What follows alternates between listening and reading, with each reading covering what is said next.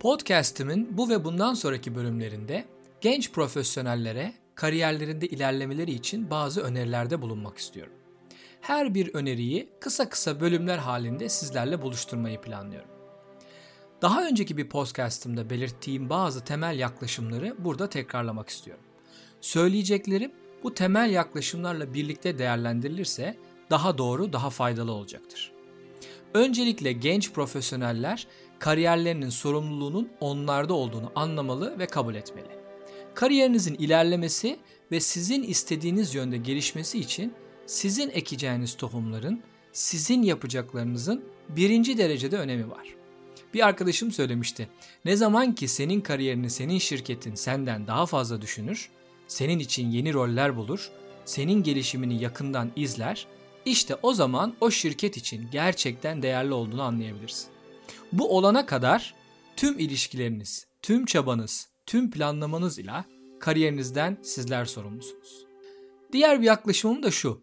Kariyerde ilerleme her zaman unvanınızın değişmesi, maaşınızın artması, imkanlarınız ve gücünüzün artması demek değildir, olmayabilir. Bence kariyerinizin gelişmesi, kendi yaptığınız kariyer planlamasında yeri ve anlamı olan ve sizin istediğiniz doğrultuda yapılan yatay ve dikey hareketlerdir. Bu hareketler her zaman büyüme yönünde olmayabilir. Yatay bazı hareketler veya ek sorumluluklar da kariyer gelişimi içinde değerlendirilebilir. Örnek olarak ben kariyerimde böyle genişlemeler de yaşadım. Mesela Türkiye'deki sorumluluğumun üzerine global bir sorumluluk aldım ama aynı zamanda yatay geçişler de yaşadım.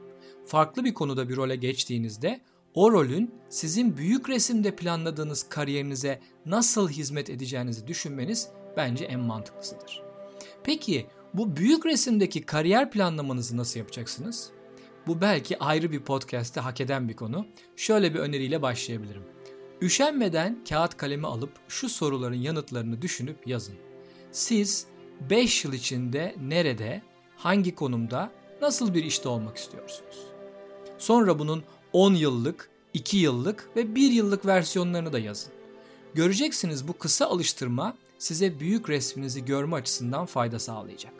Bir örnek vermek gerekirse pazarlama bölümünde 2-3 yıllık tecrübesi olan bir arkadaşımız diyebilir ki ben 10 yıl sonra kendi şirketimi kurmuş ve pazarlama alanında kurumlara hizmet eden bir işletme sahibi olacağım. 5 yıl sonra kendi şirketimi kurmam için gerekli tüm pazarlama tecrübesini kazanabileceğim bir rolde olacağım 3 yıl sonra bulunduğum firmada veya başka bir firmada diğer bir firmanın pazarlama sorumluluğunu alabileceğim bir rolde olacağım. Bir yıl sonra şu anki işimden bir sonraki adıma terfi etmiş olacağım. Bu şekilde tüm resmi görmek mümkün olur. Bu konudaki son temel yaklaşımım ise genç profesyoneller olarak içinde bulunduğunuz ve bulunacağınız organizasyonların kendine has kuralları olduğunu kabul etmek ve buna göre ilerlemektir. Size bazı olaylar, bazı davranışlar adil değil gibi gelebilir.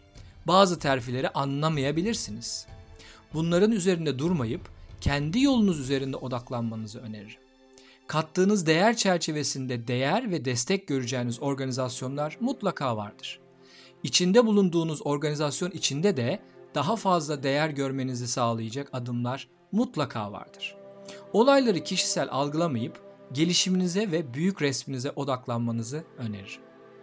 Önümüzdeki bölümlerde küçük püf noktaları üzerinden kısa kısa bölümlerle devam edeceğim. Görüşmek üzere.